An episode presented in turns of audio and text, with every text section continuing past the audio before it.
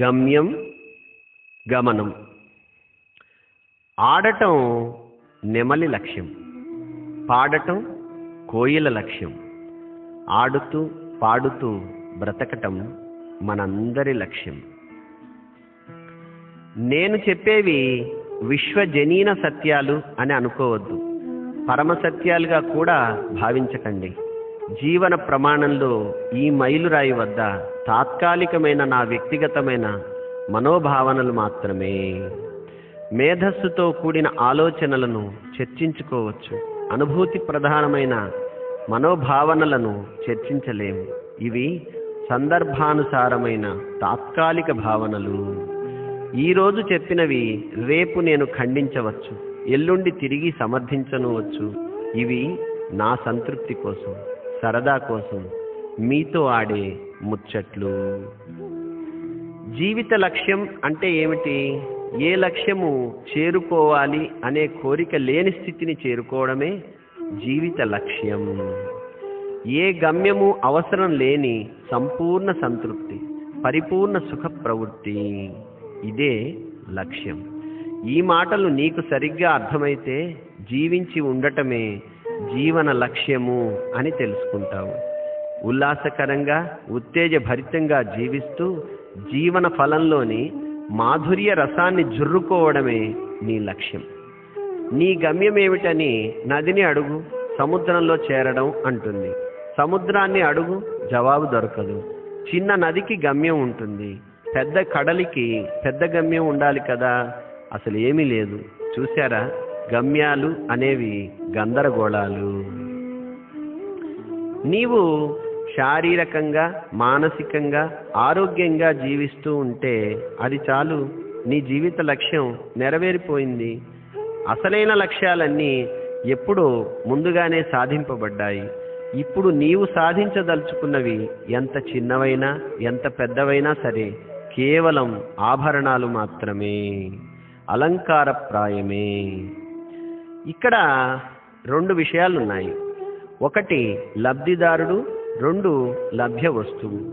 మంచి ఉద్యోగం పెద్ద జీతం ఇల్లు హోదా ఈ లక్ష్యాలు సామాజిక భూషణాలు. మంచి భార్య చక్కటి పిల్లలు ఇవి భౌతిక ఆభరణాలు. లభ్య వస్తువు కంటే లబ్ధిదారుడే గొప్పవాడు. ముత్యాలహారం కంటే అది ధరించిన కంఠం గొప్పది. వజ్రపు ముక్కెర కంటే సంపంగి ముక్కు విలువైనది. అమ్మాయి నామవాచకం. ఆమె ధరించిన నగ విశేషణం. హారం పోయినా పర్వాలేదు కంఠం ఉంది. అదే పదివేలు. కాదు పది కోట్లు. ముక్కెర లేకపోయినా నష్టం లేదు ముక్కు ఉంది. అదే మహాభాగ్యం. నీ తలపై ధరించే తలపాగా లేదా నవరత్న ఖచ్చిత కిరీటం కంటే నీ తల చాలా విలువైనది. అలాగని మకటంలోని మణులను తేలిక చేయడం కాదు. కిరీటపు వన్య చిన్నెలను తక్కువగా చెప్పడం కూడా కాదు.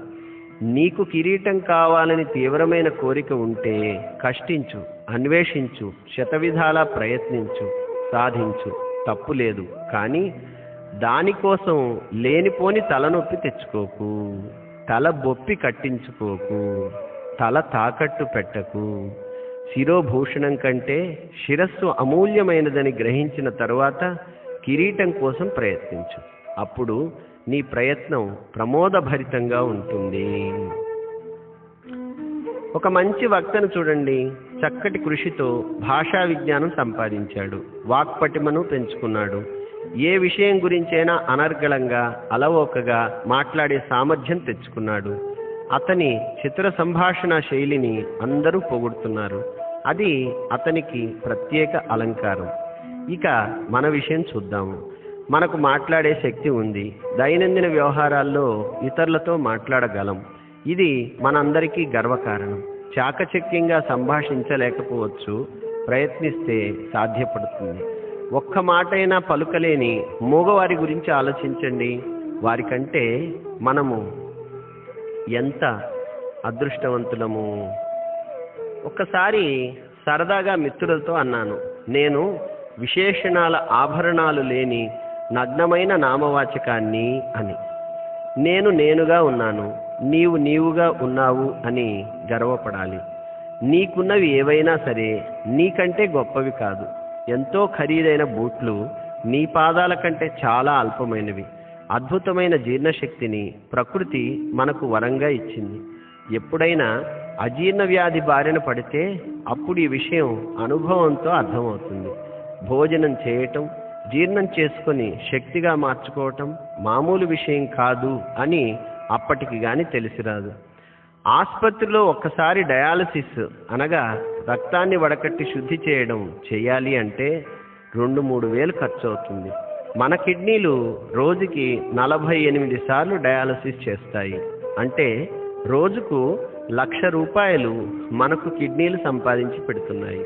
కిడ్నీలు బాగున్న ప్రతి వ్యక్తి కోట్లకు పడగలెత్తినట్లే మన ప్రతి అవయవము అమూల్యమైనది. ఈ శరీరము అనంత కోటి నిధులకు నిలయము. నువ్వు జన్మించిన క్షణంలోనే నీ లక్ష్యం నెరవేరింది. నీకిక వేరే గమ్యం ఏమీ లేదు. జీవించి ఉండటమే నీ పరమగమ్యం. ఇదే మహోన్నత లక్ష్యం. గొప్ప గొప్ప లక్షణాలుగా నువ్వు భావించేవన్నీ నీ ఉనికి కంటే చాలా చిన్నవి. కాబట్టి అవి సాధించినా పెద్ద తేడా ఏమీ ఉండదు. సాధించకపోయినా ఇబ్బంది లేదు. పువ్వును అడగండి నీ ఆశయం ఏమిటి అని వికసించి చూపిస్తుంది. పసిపాపను ప్రశ్నించండి బోసి నవ్వు సమాధానంగా ఇస్తుంది.